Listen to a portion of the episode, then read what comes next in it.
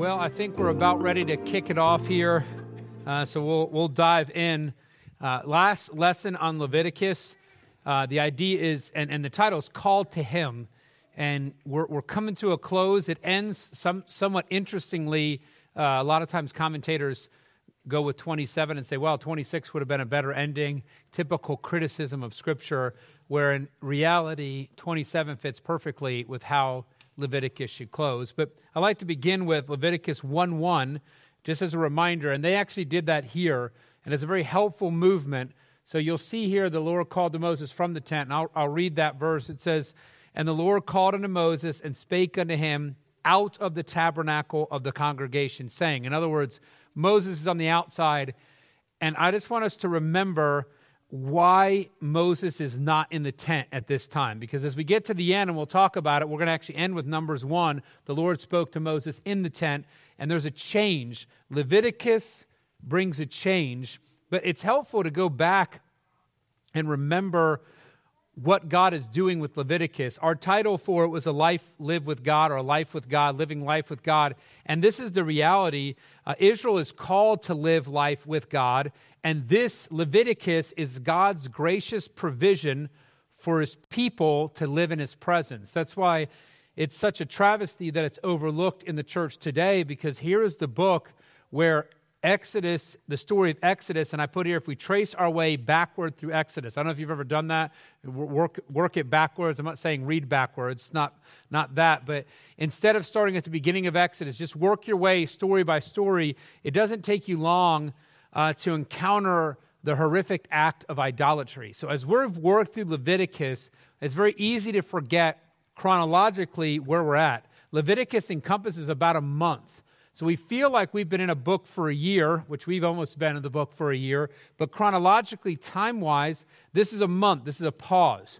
Well, very close to Leviticus is when Israel engages in idolatry and immorality while they waited for Moses to come down from Mount Sinai. And so, not far from this giving of the law, this instructions on how Israel will dwell and live so that they can live in the presence of a holy God, um, they had done the worst. Now, remember where they came from in Exodus. As you read Exodus and as you read a book like that, sometimes we start seeing the vast span of years because when we begin Exodus, we start and we cover a lot of years. But as we get into the story, you're seeing these plagues unfold. We're talking months, we're not talking years anymore. And so you'll remember that the nation of Israel is delivered from a world power, and I would say almost the world power of the time, something that they never could have imagined for themselves. They were slaves in a land, and now they are called out, delivered by God out of that. They've seen God's miraculous deliverance. Two, They've been in the wilderness, and what do they encounter in the wilderness? They get water, they're seeing food. You see God's miraculous provision.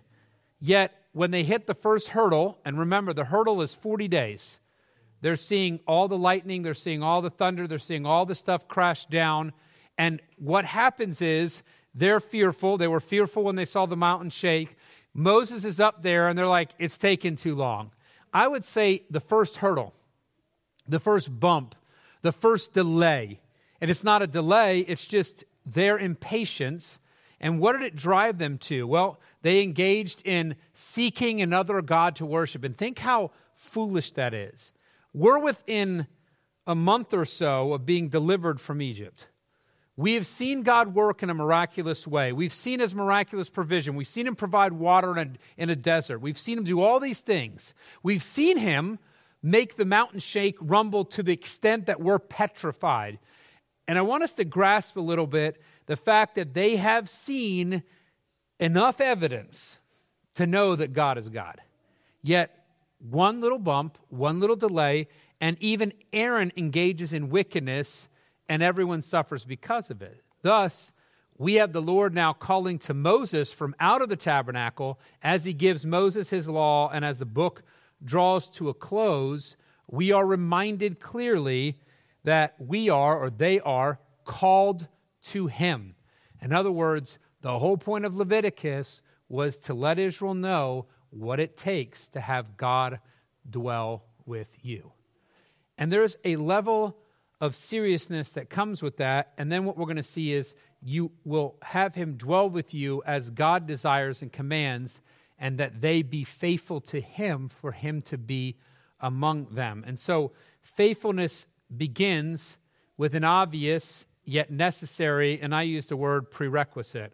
What is needed? I'm going to read 26. We're in Leviticus 26, 1 and 2 it seems like we're, we're just getting reminders, but ye shall make you no idols nor graven image, neither rear ye up a standing image, neither shall ye set up any image of stone in your land to bow down unto, for I am the Lord your God. Ye shall keep my Sabbaths and reverence my sanctuary. I am the Lord. And I put here, where do we find these same laws? Where have we heard those before? Ten Commandments? What did we just talk about last week? We talked about the what days? Feast days, holy days, and they were participated to remind us to participate in what? Worship. And when do we worship? What are we reminded of? Sabbath again. So keep in mind, we've just finished the feasts.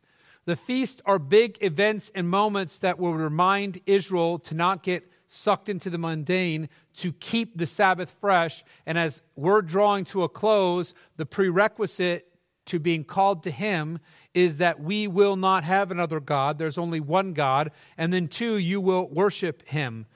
All the commands they've already seen. Here is the gist of what God is saying as the prerequisite one God, faithfully worshiped. Israel is to have one God that is faithfully worshiped.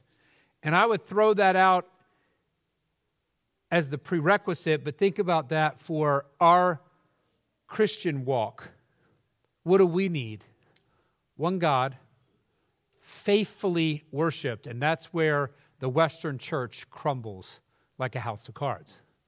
Because they'll give him godness, but they will definitely worship themselves. And that's seen in what they commit. Don't forget what we just learned with the feasts. Why are they locked in on the feast? Why is there sacrifices? Why is there no work? Why are they giving Jubilee years? Why are they giving Sabbath years? All of these things driving them to understand one God faithfully worshiped. Why do I call it a prerequisite? Because fail that and no other work adds up. Nothing else substitutes for one God faithfully worshiped. We may not artistically and physically build a golden calf in today's age, uh, but we definitely make them constantly. Too often, it's not a calf, it looks more human. But the reality is, we cannot function as God called us unless He is the one and only, the Almighty, the King, the King forevermore. When we get to Palm Sunday, we're emphasizing the, the idea that He is King. The people are going to call him king. They're very fickle. The Pharisees are going to resist the king, and the king is going to weep over his subjects. He's going to weep over Jerusalem and saying, You missed the visitation. You missed the king coming to you. The fact is, he must be the one, and he must be the one that is faithfully worshiped. That is the prerequisite, so to speak, as we dive into the close of Leviticus. Now, that trust, that consistency came uh, with amazing promises to Israel, uh, promises that link to their earthly existence. And if you read their history, you can see, sadly, that they miss it. So as you read these promises, I want you to just in your mind think what more, if you had a politician stand up and promise this and could deliver on this, I would say they would get elected every time. They could promise and deliver what God is saying He's going to give them as you read through the history from Judges all the way through, actually, even in Joshua, you start seeing the, the falling away. But you see it in Judges, and then you walk through the Kings and Chronicles, and you walk through all the prophets, and you realize Israel actually does what they'll get punished for. And the punishment that you see in the history of Israel has all been predicted in Leviticus. It's been told them this is will happen, and they walk away from what I call the promise. This is verses 3 through 13. And I'll just go ahead and read that. If anyone wants to read, you can just raise your hand and let me know. And for the next reading, I'll just call on you and let you do that. But verse 3 says this If you walk in my statutes and keep my commandments and do them, here is your potential, right? Then I will give you rain in due season, and the land shall yield her increase, and the trees of the field shall yield their fruit. And your threshing shall reach unto the vintage, and the vintage shall reach unto the sowing time, and ye shall eat your bread to the full and dwell in your land safely. Get the idea of harvest and then plenty. And I will give peace in the land, and ye shall lie down, and none shall make you afraid. And I will rid evil beasts out of the land, neither shall the sword go through your land. And you shall chase your enemies, and they shall fall before you by the sword.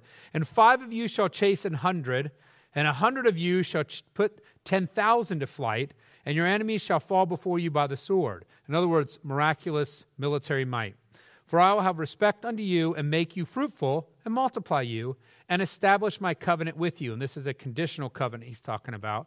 And you shall eat old store, and bring forth the old because of the new and I will set my tabernacle among you. I will dwell in your presence, and my soul shall not abhor you. And I will walk among you and will be your God, and ye shall be my people. I am the Lord your God, which brought you forth out of the land of Egypt, that ye should not be their bondmen, and I have broken the bands of your yoke and made you go upright. And what is here, and I want you to see it as potential. This is God's promise. This is a, a conditional covenant he's making with them. And he says this You're going to get rain. Now remember, it's a desert land. The rains mark the growing seasons for them. Without rain, you're done for. With rain, you've got crops. He says, I'm going to have the crops producing. They'll produce so much that there'll be plenty for all seasons. We are so used to going to the store and buying produce, what I consider off season, right? If you go to the store, can you buy apples? They're not fresh apples, right? They've been stored. So you're looking at this idea that we're so used to this mentality, but I want you to go to where there isn't this storage. And you think about how important it is to have enough in the barn to carry you through. And he says you're going to have plenty for all season, and even says you're going to go from old and you're basically going to move the old out. In other words, you'll never run out of old before you're putting new back in. That means you have food for the whole year, for all the seasons. Then he says you're going to be safe. And I just want in your mind, start painting a picture because I started this out saying if a political leader would stand up and could deliver this, we'd always vote him in. We know that's impossible. Now I want you to think about what this seems like or paints a picture of plenty perfect environment from their perspective rain, crops producing, plenty. You're going to be safe, there's safety.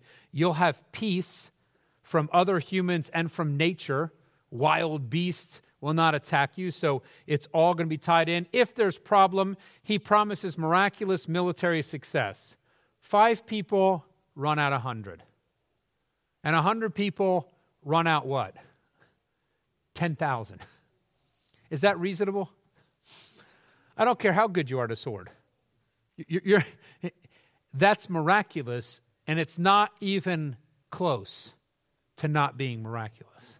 Who's fighting for you? God is. That's the implication of that. I want you to see that. It's not like, boy, you guys are going to be so good, 100 takes out 10,000. It's basically, you're not going to have to fight for yourself. That's, that's the way of saying, I will handle this. And beyond all that, God will walk with them. He will be among them. He will not abhor or loathe them. And you think, whoa, God, wow, I won't hate you. What does God hate? What prevented God from walking with Adam and Eve? Sin. What does this start looking like? Heaven. What do you see? Miraculous military might. What was the potential? it was paradise like. If you'll serve God, God is promising you, and this is a very physical promise to the nation of Israel. Uh, I, I, put here, uh, it's, it's, it's like heaven, it's perfection. We couldn't ask for better. And I put here, be careful that we don't slip into prosperity gospel here. Because this is a wonderful launching pad for that false theology. Um, this is not a crossover we're to make. We're not supposed to jump in and say, well, that's us. We'll do this, this, and this, because that becomes manipulative. I want you to see what God is trying to put in front of them. If you will follow one God and worship him faithfully, which involves, as we know, right, from the previous chapters, the all of you. It is not something you do as a check mark, it is a life commitment to worship. If that's there, then this is the potential. However, why do you think Israel doesn't do this? Why don't you do what God calls you to do, knowing what God would give you? What drives you to disobey God in this? What are reasons? Selfishness, right? I put self worship. What else? Worldly pleasure, right? It's there's something better. I put the word lack of trust. You don't think what God promises is the best, so you think it's something else. What else could it be? Pride. Impatient, right? We're, we're not going to wait on God. What do we see from the world sometimes as well? Complete rejection of truth. I don't, I don't want, I don't want him. What did Satan do? He wanted to be God. He didn't desire God, pride, right? And there's the fall. What action should this trigger in our mind as we hopefully, and I put this from Hebrews, as we hopefully desire a better country that is in heavenly, Wherefore God is not ashamed to be called our God. I'm just changing theirs, for he hath prepared for us a city. If we live with this mentality, one God faithfully worshiped, what how does that play out? If the reason Israel doesn't do this is a lack of trust, self worship, pride, what does it require from us? What are we called to do? Obey. What will we need to do? And this one of my favorite old hymns was trust and obey. I put here deep trust and commitment, self removed in all ways from worship, embracing truth even as it changes us. I wrote this, and then I wrote um, the last message for Second Peter. This is the first time I think ever I'm ending Leviticus this Wednesday, and I'm ending Second Peter on Sunday. And so I'm putting all these books back on my shelf. Like it feels weird and, and empty there, but I'll pull more off as the next series starts. But the, the idea is really fascinating because when Peter ends, he says to them, commit to God. You're supposed to be internally and externally holy. You're supposed to worship Him. You're supposed to trust Him. You're supposed to follow through with His truth. I said, embracing truth even as it changes us. One of the reasons we resist truth is because it involves change. We don't like that because we want to be our own person, self worship. That's why we reject truth, because we don't want to adjust because of truth. Sadly, Israel does not follow this plan. Uh, they are swayed by the life of the world around them. Their history fulfills what God clearly said would be, and that's what we come to next is the punishment. And due to time, I'm just going to explain what this is 14 through 39. You want to read those, and you can mark that in your Bible. And when you're reading in Kings, and when you're reading in Judges, and when you're reading in the dispersion and the exile, and so you're reading um, Jeremiah, you're reading Lamentations, nothing happens to Israel that is not articulated here. So this is what God says here. He says, Now, if you don't, what ends up unfolding, so, but if you will not hearken unto me, and will not do all these commandments, and if you shall despise my statutes, or if your soul abhor my judgments, so that you will not do all my commandments, but that you break my covenant, I also will do this unto you. 16a. Here's what unfolds. He begins with a warning of distress. It says here that I will even appoint over you terror consumption and the burning og that shall consume the eyes and cause sorrow of heart, and you shall sow your seed in vain, for your enemies shall eat it. Do you remember with Gideon what happened with Gideon? What would happen? They would sow their crops, and who would come in? The Midianites would trample the harvest, they'd take it, destroy anything they didn't use. And what's fun, funny, interesting. I use the word funny for interesting. That's always dangerous. Um, what's interesting is you look at the warning of distress, and then we're going to be in the book of Judges, and you're seeing exactly what they're talking about. The nation of Israel trembles for the people that oppress them. Gideon is hiding in a cave, pressing out, grinding wheat or whatever might be there, the grain crop that's there, because he's fearful of what they'll see and what they'll take. It sits there. Now, what unfolds is escalating warning. So now you have a warning of distress. Then in 18 through 20, you have a warning of drought.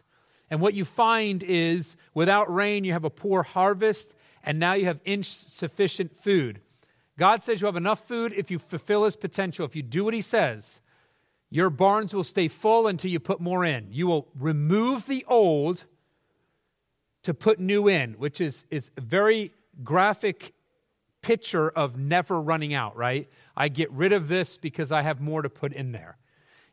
Now he's saying you're not going to have enough food, which means you're going to be what? Hungry. And then you're tempted to eat the seed that you should be sowing, and you start seeing the cycle that goes there. There was a time when in Haggai, he writes, and he says, You're not having enough food you're not having enough produce because they wouldn't build the temple, right? They're called to build the temple, they don't do it. And Haggai is referencing Egypt coming through and, and different rulers coming through. Well, it's actually fighting Egypt. It's, I think, the Persian ruler coming through, king coming through and taking all their produce. And again, they wouldn't do what God called them to do, and they pay for it with drought, either from no rain or from crops being stolen. Then it gets even more intense 21 through 22, warning from nature. He says the wild animals will come in. And we don't have time for this, but 2 Kings 17, 25 through 26, the Samaritans, the first Samaritans come in. And what do they ask of the king that puts them there? Send a priest, because what happens? Wild lions are eating people. Wildlife in nature comes against the people there. These things unfold. You go on, then it says you're going to have a warning of war. What was before? How many people would it take to get rid of 10,000? 100? In other words, God will work. Now he says you're going to be in war and you're not going to win. And then, then 27 through 39 is a warning of devastation from war. And I'm going to list a few things that we talk here. First is cannibalism. Now that's pretty pretty devastating, right? 2 Kings 6, 26 through 30, they're eating each other. Massive slaughter in verse 30 of Leviticus here. Massive destruction. What will happen to you as these escalating warnings come down? At some point, you're going to kill your own young and eat them. You're going to have genocide enacted upon your nation. You're going to see your precious cities and lands annihilated. And I put here as a simple thing what can we see from this? Well, God's clear about worship, God's clear about being God. God is serious. And I would say this He stays serious. God is never changing, immutable. So he is not ever flippant about being God. I share this, I've shared it before. Um, I mentioned it on Sunday. I never enjoy the I'm hanging out with Jesus songs or references. You're not. He's not with you in the bar. He's not walking your road. It's idiocy. And I've reached the point now when someone mentions, "What do you think of that?" I think you're I think you're an idiot. That's what I think you are. Because Jesus isn't walking with you. You're not doing that with God. You know what happens in our culture, what they're doing? And I don't think the artist that wrote the song maybe even knows what's going on, how they're being used by Satan. They're bringing God down. God is God. We've forgotten that. That's why we talk about Jesus. Well, Jesus is love. I, I love the God of the New Testament. Same God. Oh, I love Jesus, not God the Father. He's mean. Three in one, same God. And he, Christ shows up throughout the Old Testament. Um, he's there. In other words, God is not joking. God is a God of love. God gave us emotions and laughter and what we can do. He did not give us permission to bring God down to our level. Actually, I don't want to serve a God that comes down that way. Now, keep that in mind and think about what Jesus Christ did now. You do not drag God down to your level. What did Christ do? Came to earth as a man. What do we always say? Came to our level. Now, think about what that involves. We miss that sometimes. His, we do that in Christmas communion. The one thing I'm, I'm hoping to communicate and probably do so poorly to understand the absolute awful sacrifice it was just to be born as a baby, not just being a baby, but demeaning himself, making himself of no reputation. Because don't forget Leviticus, and that's why it helps us when you don't know Leviticus, you can't quite grasp the extent of what God has done through Christ. Because this tells us where God is and at what level God stays at and then you start understanding what Christ has done. And then he is then what? Highly exalted. He doesn't stay there, but you understand the depth of the sacrifice. You understand that through what we learn through Leviticus of where God is and how God's holiness permeates that. that. We're doing in our quads the pursuit of holiness. There's another book I hope to do in, in one of the quads sometimes, and that's knowledge, not the knowledge of the holy, but uh, I'm forgetting the t- title now. It's R.C. Sproul's perennial book, but um, The Holiness of God. And, and the reason why I want to study these topics is because that's what we're missing. Leviticus lets us know. When you read this, don't think mean God, think serious God. Think God, not us. Because we need to understand the depth of His love, and we can't until we understand the depth of His holiness and what he's doing here. So all these judgments were not in retribution, it was in discipline to prompt repentance. They're, they're not the end of what God has to say. Instead, he gives them, and this is what is amazing, uh, his promise now. Uh, 26, 40 through 46. Does someone want to read it? If someone wants to read it, they just pop up. All right, you want to fire away, Corey, and read? It's 26, 40 through 46.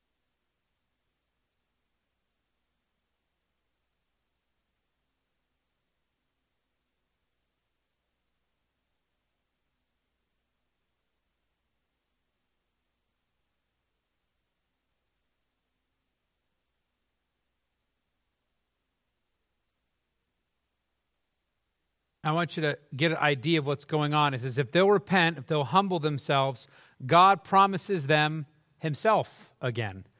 He promises He will remember, or, and that word remember, because God doesn't forget. So remember means act. Remember that He's going to act upon His covenant and bring them back to the promised land. This is a side note. We can't dive in completely, but He doesn't go back to the conditional covenant He made. He goes back to the Abrahamic covenant, which is an unconditional covenant. He says, I will not walk away from my covenant, that you will, for all of human history, in some way, shape, or form, be brought back to land. Now, the land will receive its Sabbaths. I think it's, I'm not sure if it's in Jeremiah or Ezekiel. One of those, it talks about you're going to be gone. How many years are they out of there?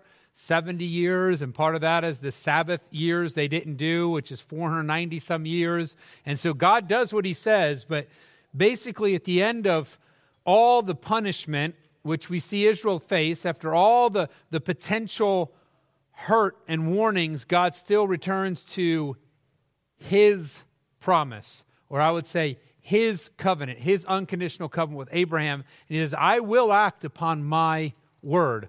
God never goes back on his word. And I put here, we serve a God of mercy and grace. That is truth that must permeate our response to him and shape our thoughts of Him. When your thought of God is to, one, bring Him down and then make Him into a meanie, your thoughts of God are inappropriate. I'm not saying that's not a human emotion we struggle with, but you must confront that. And I'm going to say something that might sound hard to process, but that is a sinful thought to think of God incorrectly. Because we are supposed to think of God as God. There is no one more just or more fair. And so when we take the circumstances of our life and go to God and say, You're not right, well, that's not thinking correctly about God. And as we come back to this, we are reminded to respond to Him correctly, but to think of Him correctly. He's orchestrated our return to Him, He is engaged with us. We're called to Him and for Him. We're called to live different than this sin controlled world, called to truly worship Him and Him alone, all the way back to the prerequisite no other gods, keep my Sabbath. Only one God, worship faithfully.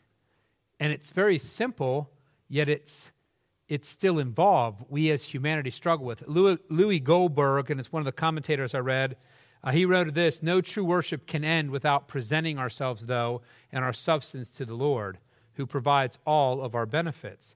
Israel was called to give to God themselves and their belongings. So we get to chapter 27, and it touches on this reality. So higher criticism sees this chapter 27 and says it was added later, it was at a different date. Now, if you read through what unfolded from humanity, they undermine God's word.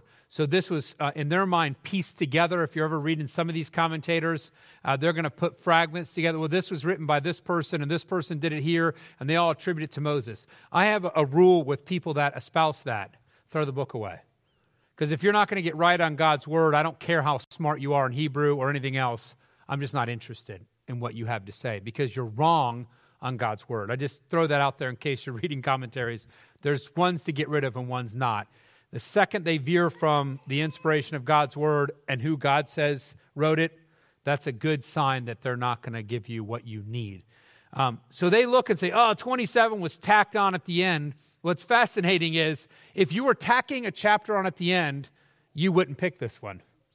It's only in God's unfolding wisdom that we can understand it. And so what you get is, and that's why I read that quote, it's understanding that worship involves commitment and involves commitment of the everything. So we dive into giving all the people. So if someone doesn't mind reading chapter 27, 1 through 8, does someone have that willing to read it?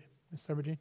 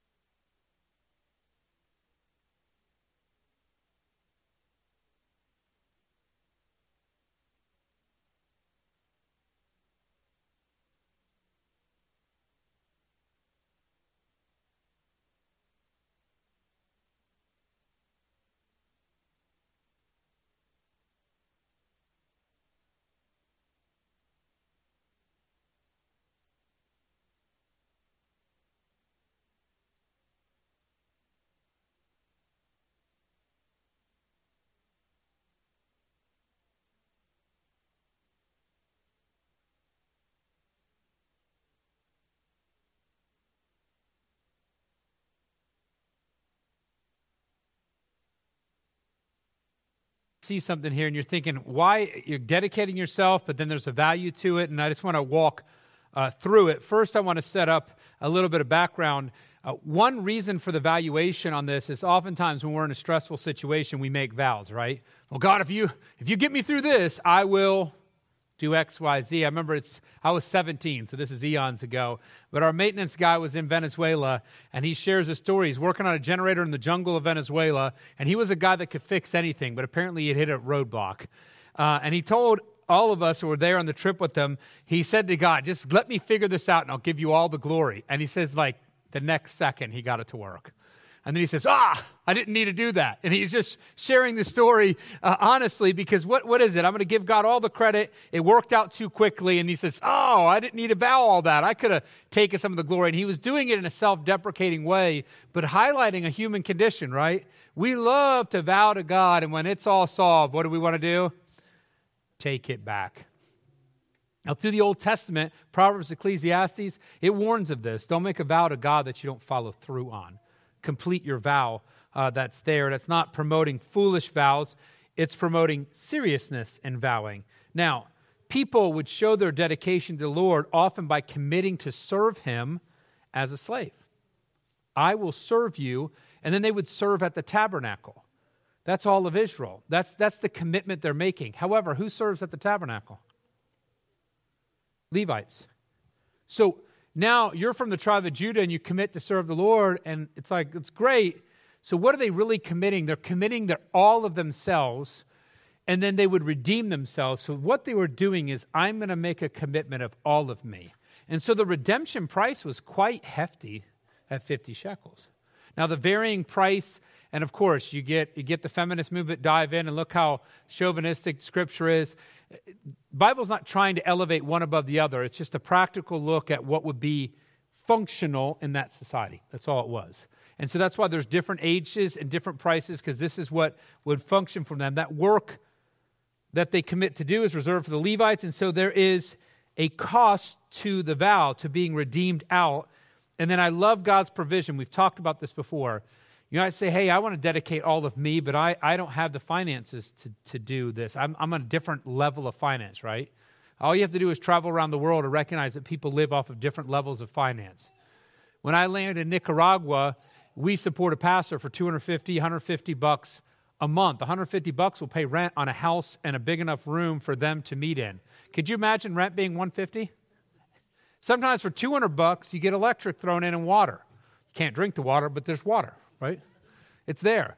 That's a different economic level. Now imagine we blend some of that levels, right? So we don't have the, the, the U.S. economy, but let's, let's blend a little bit. And so somebody's living at the $150 for rent, and, and I think we'd all sell our homes and go rent something for 150 here if we could do it, right?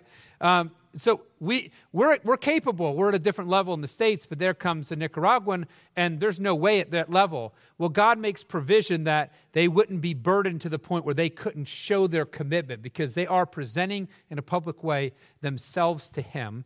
And you'll notice that there was opportunity to dedicate babies. Well, baby's not, a one month old baby's not saying, hey, dedicate me. And if a one month old baby's talking, I'm sure they're like, whoa, that's a miracle, right? And this is crazy. That's a parent saying, I'm dedicating my child. Now, in the case of Samuel, he's given over and stays. But in the majority of cases, what happened? They would redeem, they would pay back the price. It was a way of committing. Uh, can you imagine that when, when parents are dedicating babies and we charge them a bill at the end? You know, hey, make sure you throw something in the offering plate because this kid is, how old is this baby? This is, I'll be asking people to dedicate six and above, right? Just to get the price tag higher. But that's the concept, right? There was a real financial, a real commitment to I'm committing myself to Him. And then because I can't serve in this capacity, I'm buying out of that. It, it, it represented ultimate dedication and commitment. It is a call for us clearly. Goldberg highlights worship in this sense was considered one of the highest privileges. The question we should ask ourselves is do we have that level of commitment that dedication to the Lord's service and thus his elevation and worship. Do we see God as the highest of, of beings? Do we value worship not because we need to give that to God, but that we now are able to give that to God? Is worship your highest privilege? And then I want you to sit on Sunday and think that thought. Is worship your highest privilege? Is this the value of values to you. Is this what is most important? And I would say, sadly, you can, if you want to stand up here and see it, you can look out and you can, you can read on people's faces that it definitely isn't even on the radar for some people. Then you have to examine your own heart, right? Because that's what our call is, and say, is worship the highest of privilege? And I look at that in my own life and I say, what will I swap worship for? And that will answer a lot of our questions, won't it? What will we swap out? What will we throw in place of that? And so we're called, as we see this, as people to be dedicated, as one might expect, that dedication would extend to what they have. Here we look at committing our possessions. And this is the bulk of the chapter. It is a, a involved layout. Because remember there's years of jubilee there's land that stays with people there's land that may not stay with people there's houses that will, will, be given over. And so there's rules and laws to protect the landowner but also a commitment that if you don't redeem your land before jubilee at jubilee if it's my land and i dedicate it to the lord and then i don't redeem it back myself that land does stay with the priest it does move. That's one of the ways land transfers. However, I give away land that's not mine in Jubilee, it would go to the person who had sold it to me, and then I dedicate it to the temple. And, and the idea is the priest wouldn't necessarily be on the land farming it. You would farm it and give that to. So you're still working that land. You dedicate the produce of that land uh, to them. Uh, this walks through various vows, all of which are taken seriously and also require extra to relinquish the item committed. But certain components, there was no way to buy them back. For instance, clean animals. If you dedicated, Mary had a little lamb, the little lamb that Mary had, uh, it's committed.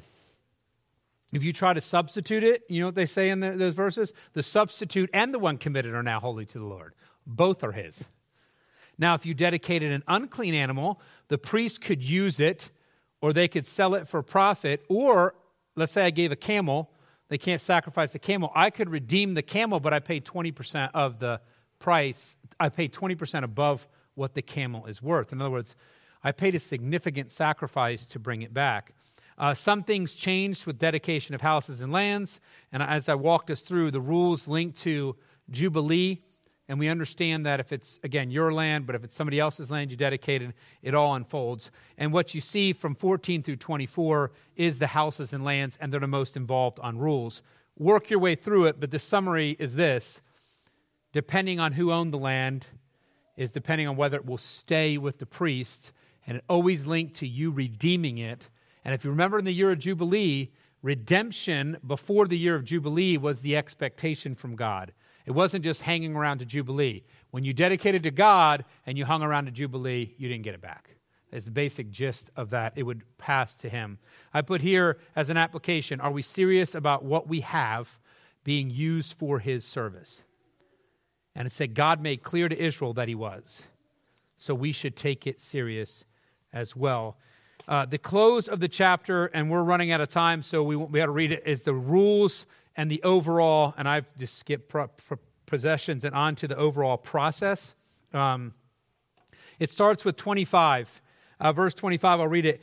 And all thy estimation shall be according to the shekel of the what? Sanctuary. No monopoly money here. 20 gerahs shall be the shekel. In other words, a weight set, what it's going to be. What we get first is a standard weight. It wasn't going to be about opinion or region. It is built off the sanctuary shekel it's important because God cares about right handling and valuation of money because it connects to how we perceive our relationship to the Lord. Are we particular about what we do and work with the Lord? I put here as an illustration you cannot separate your faith from your finances. You can't separate your faith from how you conduct business. What followed are some practical reminders. Can you dedicate the firstborn animal to the Lord? It's his already. You don't. So in other words, don't go give, don't double give, right? Don't, don't, it's like it's like giving something and taking it back. What's already committed, it's like, hey, I'll pay you with the money that I already owed you. That, that doesn't work. And so there's some practical things like that. Uh, anything devoted to the Lord as a special ban, enemy lands, when they go into the land and they conquer it, you're going to see certain things banned from them where they were not to redeem that. That stayed uh, with the Lord, uh, couldn't be ransomed. And then tithes were to be seen as a vow. Israel was not casual about their tithe. They gave, and they gave three tithes a year. There's a lot of tithes there. And then we're reminded at the end of this make sure you bring your gift to the Lord. And it's helpful to remember that we do things God's way according to His rule and we honor His designation. If it's set aside to God, it's God's. If we're to give for Israel the tithe, you gave it. Your tithe, that command, is viewed as a commitment, a you made to do to God. That's how He sees that. I put as an application as we close out Leviticus with our chapter on commitment, um, Gordon Wenham notes this Leviticus 27 points out that holiness is more than a matter of divine call and correct ritual. Its attainment requires the total consecration of a man's life to God's service. It involves giving yourself, your family, and all your possessions to God. And that's why 27 is the perfect close to Leviticus, because Leviticus started with a problem of worship and commitment. God is, God is not coming down. Moses isn't coming down. We're a little worried. It's been a month. And so we run to something else. And then God closes out this book of the law and says, Be committed. For Him to dwell among them, they needed to literally be His people. Remember at the end of the Jubilee chapter, I think it was verse 55, I think it's chapter 25 or 24, probably 25. I can look at it. That will probably answer my question for me. 55. Yes, 25, 55 says this For unto me the children of Israel are servants. They are my servants, whom I brought forth out of the land of Egypt. I am the Lord your God. That was to remind people why they would not stay in bondage forever to somebody, not be a servant forever. And it leads the next end closing. We belong to who? God.